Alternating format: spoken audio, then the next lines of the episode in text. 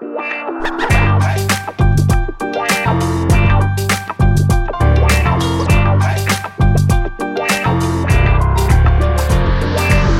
welkom bij een nieuwe aflevering van een podcast over voeding. In deze podcastserie gaan we in op de wetenschap achter voeding en laten we wetenschappers aan het woord over allerlei thema's die met voeding te maken hebben.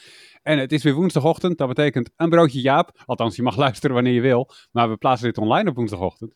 Ehm, eh, een broodje Jaap. En daarvoor hebben we Jaap Seidel natuurlijk, natuurlijk nodig. Hoi Jaap. Ja, goedemorgen. Ja, vanwege de kou zitten mijn kaken nog een beetje op elkaar. En Bart Mol van I'm Foodie is natuurlijk ook bij. Hoi Bart. Ja, goedemorgen. Ja, ik was even aan het denken of het nog broodje Jaap blijven noemen of het een uh, salade Jaap wordt. Wat Jaap vorige week al zelf zei. dus daar moet, daar moet toch even... die, nee, dat is voor mensen die, niet, uh, niet, niet, niet het broodje Aap kennen. Uh, dus dat is... Nee, precies. die, die niet de Nederlandse taal nee. hebben. Die zeggen, oh ja... Ja, nee. Maar voor, vooralsnog, uh, volgens mij heet het gewoon broodje Jaap. Dus ja. daar houden we ons aan. Um, maar uh, ja, behalve dat je podcast maakt, Jaap, inmiddels al meer dan een jaar met ons, ben je ook af en toe uh, spreker. Ja. En je had deze week weer een interessante keynote op een congres in Den Haag. Waar ja. ging dat over?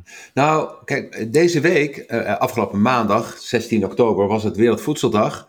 En in die week zijn er altijd heel veel dingen rondom voeding. Onder andere is er een uh, Wereldvoedselforum in, in Rome van de Wereldvoedselorganisatie. Maar er was ook een, uh, een micronutriëntforum, een Wereldmicronutriëntforum in Den Haag. En daar komen alle mensen bij elkaar die zich bezighouden met tekorten aan voedingsstoffen in de voeding. En wat dat voor -hmm. effecten heeft. En een van de organisaties die daarbij betrokken is, het wordt een beetje een lang verhaal, maar dat is Access to Nutrition. En, uh, uh, en die maken eigenlijk een overzicht van hoe goed uh, de voedingsmiddelenbedrijven gaat als het gaat om de voorziening van onze voedingsstoffen. En die maken daar rapportcijfers van en ranglijstjes en dergelijke. En over het algemeen gaat het heel erg slecht. Dus er zijn diepe onvoldoendes meestal.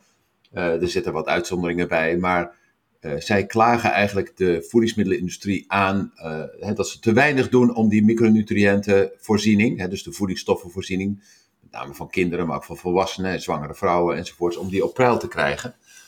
Um, en dat is, um, uh, ja, die hadden dus gisteren een, een, dag bij elkaar met allerlei mensen, ook van de Eat Lancet en van uh, overheden en uh, ja, grote organisaties. GAIN bijvoorbeeld, hè, Global Access to Nutrition, dat is ook een belangrijke organisatie.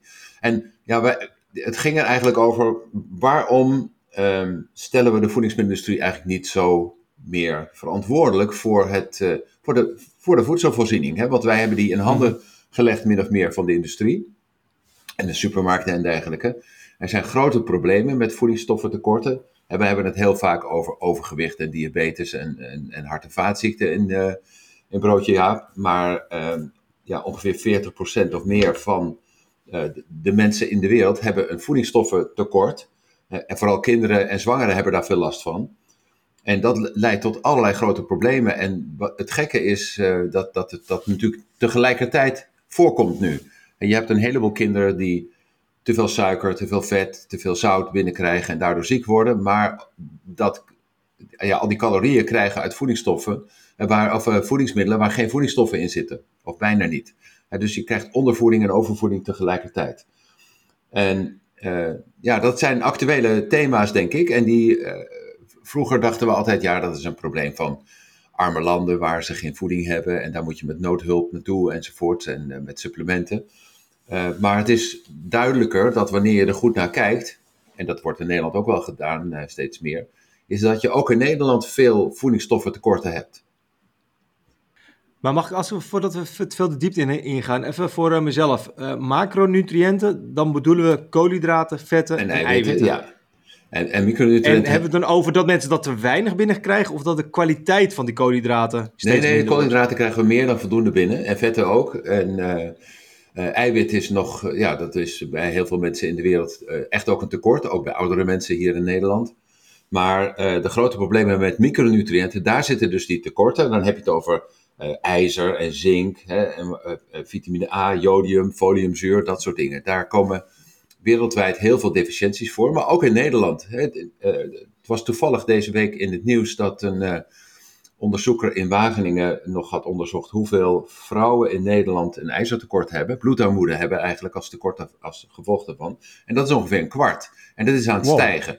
En de vraag is een beetje waar dat door komt. En uh, ja, zijn en vrouwen hebben daar dus meer last van dan, dan mannen. En dat komt omdat ze menstrueren en ijzerverlies hebben. maar ook omdat ehm, steeds meer mensen veganistisch gaan eten, waardoor ze lage ijzerinname hebben. Of wel een hoge ijzerinname, maar slechte opname van dat ijzer. Ehm, en uh, ze eten ook veel granen. En in granen zitten weer juist allerlei stoffen die de opname van ijzer remmen. En daardoor komt eigenlijk steeds vaker bloedarmoede voor in, de, in welvarend land als Nederland. En dat is ook iets waar je zorgen over kunt maken. Want als zwangere vrouwen een ijzergebrek hebben, dan hebben die baby's dat ook. En dat is heel belangrijk voor de hersenontwikkeling en voor allerlei andere belangrijke processen in het lichaam. Uh, dus dat ijzergebrek, dat is ook zoiets waar we niet zoveel over hebben, maar wat echt een groot probleem is. En hoe, uh, hoe is daar iets aan te doen? Wat, wat, wat kunnen we daaraan doen? Nou, ja, het makkelijkste is natuurlijk gezond eten. Uh, maar, ehm, eh, en dat is, maar dat is niet voldoende vaak. Hè? Dus ijzerpillen. Hè, de, de Wereldgezondheidsorganisatie zegt bijvoorbeeld dat alle vrouwen in vruchtbare leeftijd eigenlijk een uh, ijzersupplement zouden moeten slikken. Oké. Uh, dat zeggen we in Nederland niet overigens. Maar uh, ja, er zijn wel redenen voor om dat in Nederland eigenlijk ook aan te bevelen. Net zoals foliumzuur. Want is het zo met ijzertekorten, dat kan je dus niet via uh, voeding voldoende binnenkrijgen? Of tenzij je wel de juiste voeding ja, dan, het zo zien? Nou ja, dat, hè, dus als je voldoende rood vlees eet, bij, bij wijze van spreken, daar zit daar heel veel goede opneembare ijzer in. en dan heb je eigenlijk nooit een, een gebrek daaraan. Tenzij je heel veel bloedingen hebt en zo, en dan moet je extra innemen. Maar uh, heel veel mensen ja, eten juist weinig vlees of helemaal geen vlees meer. En uh, helemaal geen, hè, dan heb je dus de hele ijzervoorziening uit de groente te halen en dat soort zaken. En we weten dat spinazie, hè, dat is dat verhaal van Popeye uh, vroeger, zo'n blik spinazie, daar werd je sterk van. Mm -hmm ja, daar zit wel relatief veel ijzer in, maar die ijzer wordt maar heel slecht opgenomen, minder dan 10% of zo. Dus je moet gigantisch veel groente eten om voldoende ijzer binnen te krijgen. Dus het is eigenlijk een beetje een positief punt als je dus minder vlees gaat eten, zeg maar. aan de ene kant, hè, voor, voor allerlei ziektes en voor dier, milieu, et cetera. Maar aan de andere kant, uh, ja, kom je daar dus aan de andere kant weer tekort aan ijzers, die je dus of tegenaan moet gaan eten, wat waarschijnlijk weer wat lastiger is. Dus dan kan je het beter suppleren. Nou ja, en daar, worstelen, ja, daar worstelen natuurlijk veel mensen mee. Hè. Je, je kunt als volwassene kun je aardig wat hebben. Maar met name als je jonge kinderen hebt en, en je denkt, ja, ik wil eigenlijk ook een, een uh, gezonde planeet en ik wil aan dierenwelzijn denken en uh, biodiversiteit en milieu en ook, ook aan de gezondheid. Ik ga mijn kind ook geheel veganistisch op laten groeien, hè, dus vanaf de babytijd. ja, dan moet je toch wel goed opletten dat je baby dan voldoende van die voedingsstoffen binnenkrijgt. Ja, want dat is onlangs een, uh, een, een overzichtsartikel, een wetenschappelijk overzichtsartikel over gepubliceerd. Ja. Uh, dat, dat heb je neem ik aan ook doorgenomen. Natuurlijk, wat was jouw, natuurlijk. Wat was je indruk daarvan? nou, ja, dat is bevestigt eigenlijk wat, wat we eigenlijk al wel weten. Uh, kinderen die veganistisch eten, en, en, mensen die veganistisch eten in het algemeen, die hebben heel veel gunstige effecten hè, ten opzichte van zeg maar, de gemiddelde Nederlander. Uh, ze eten meer onverzadigde vetzuren, ze eten meer vezels, ze krijgen meer, omdat ze veel groente en fruit eten, meer foliumzuur mhm. en vitamine C binnen, meer magnesium en kalium en dat soort dingen. Dus dat is allemaal heel gunstig. Uh, maar ze krijgen ook een heleboel stoffen veel minder binnen. En dat is bijvoorbeeld eiwit, calcium, vitamine B2. En, maar, maar dus ook die, dat ferritine, dat ijzergehalte, dat is, blijft achter. En ook het jodium, de jodiuminname is vaak laag. En jodium en ijzer zijn juist voor jonge kinderen heel belangrijk uh, bij de mentale ontwikkeling bijvoorbeeld. Uh, dus je, je moet uh, de voordelen natuurlijk gaan behouden, maar je moet zorgen dat je toch wel die mogelijke tekorten die ontstaan, dat je die gaat opvullen. En zeker bij die jonge, zich nog ontwikkelende kinderen, hè, waar het brein nog helemaal wordt worden vastgelegd, dan is het toch wel belangrijk dat je vooral op ijzer en jodium, denk ik, goed let. En dat, dat betekent eigenlijk vaak supplementen gebruiken. dus naast vitamine B12, wat we al, uh, uh, al wisten. Maar dan zeg je dus eigenlijk tegen ouders van kinderen die veganistisch opgroeien, dat behalve B12 dat er nog twee andere supplementen bij moeten? Of, hoe, nou, let er in ieder geval goed op. Hè? Dus dat je toch wel zorgt dat er voldoende jodium binnenkomt. Dat, dat kan bijvoorbeeld via brood, hè, waar in het, het bakkerszout is gejodeerd. Maar heel veel mensen die echt ook veganistisch zijn, die bakken ook zelf hun brood. En die gebruiken daar dan zeezout voor en zo. En daar zit dan juist weer geen jodium aan toegevoegd. En dan heb je dus toch, toch weer de mogelijkheid dat je denkt dat je het goed doet. Uh, Je eet volkoren brood en zo, je geeft het kind ook uh, brood, maar daar zit dan eigenlijk onvoldoende jodium Hey, dus, ja, ja je, je, moet daar wel op letten. En uh, je, je kunt eigenlijk met die tekorten niet experimenteren of zo. En het is ook niet zo van, ja, dan heb je wat te, weinig binnen. Dit zijn echt uh, uh, vitale onderdelen van de voeding bij de ontwikkeling van, van ja, hersenen, hersenfuncties en dat soort zaken. ben, je, ben je daarin dan ook een, ja, uitgesproken dat je zegt, ja, doe het niet? Of ik weet dat je misschien wel de de keus laat aan de ouders. Maar dat je denkt, ja, het is nog zo. Je moet er zo echt bewust mee bezig zijn dat het best wel snel is dat je iets vergeet. Uh, qua suppleren of een, een, een, onderdeel. Dat je denkt, ja, dat is toch best wel heftig lijkt me als je jonge kinderen hebt. En je komt een paar jaar later achter. Ja, oh ja, ik ben, ja het is natuurlijk niet alleen. Ja, dat is natuurlijk niet alleen bij uh, veganistische ouders zo. Hè, uh, want heel veel kinderen krijgen slecht te eten. ook als je ze alleen maar frikandellen geeft, bij wijze van spreken, dan komt het natuurlijk ook niet goed. Dus dat is. Uh, en, ja, dit is een, raar voorbeeld. Maar ik bedoel, er zijn heel veel kinderen die ook, ook veel ongezond eten. Hè? Dus die te veel uh, ultrabewerkt voedsel krijgen waar wel veel suiker en zout en zo in zit, maar weinig voedingsstoffen. Maar ik denk dat we in het algemeen dus veel beter moeten opletten. Hoe gaat het eigenlijk met de voedingstoestand van onze kinderen? Want dat viel mij op in dat forum in Den Haag. Daar waren mensen uit de hele wereld, hè, vooral uit Afrika en, en Azië en Latijns-Amerika, daar, heb je natuurlijk veel voedingstekorten. Daar wordt het ook relatief goed gemonitord. Maar in Nederland is er eigenlijk niet zoveel onderzoek naar. Uh, toevallig doet er een onderzoeker uit Wageningen wel eens wat. Het RIVM maakt wel eens een overzicht. En daar blijkt dan eigenlijk ook uit dat bijvoorbeeld jodiumvoorziening in Nederland voor sommige groepen van mensen best wel uh, penibel is. En dat geldt voor ijzer eigenlijk ook. maar we doen er eigenlijk niet zoveel aan. Dus ik denk dat we ehm, bij die essentiële zaken die voor de ontwikkeling van, eh, van onze kinderen van belang zijn, dat, dat je daar toch als overheid, maar ook als samenleving, eigenlijk veel meer aandacht aan zou moeten besteden. En hoe doen we dat eigenlijk? Zeg maar, want op het moment dat je een kind veganistisch opvoedt, dan kom je ook gewoon bij een consultatiebureau en zo. Dus ik neem aan dat er dan wel mensen bij betrokken zijn. Wat zeggen die dan? Hoe, hoe gaan ze daarmee om? Nou, je krijgt de algemene adviezen van het voedingscentrum, daar is niks mis mee. Maar dat je bijvoorbeeld uh, bij, uh, bij baby's een bloedonderzoek doet, of bij jonge kinderen.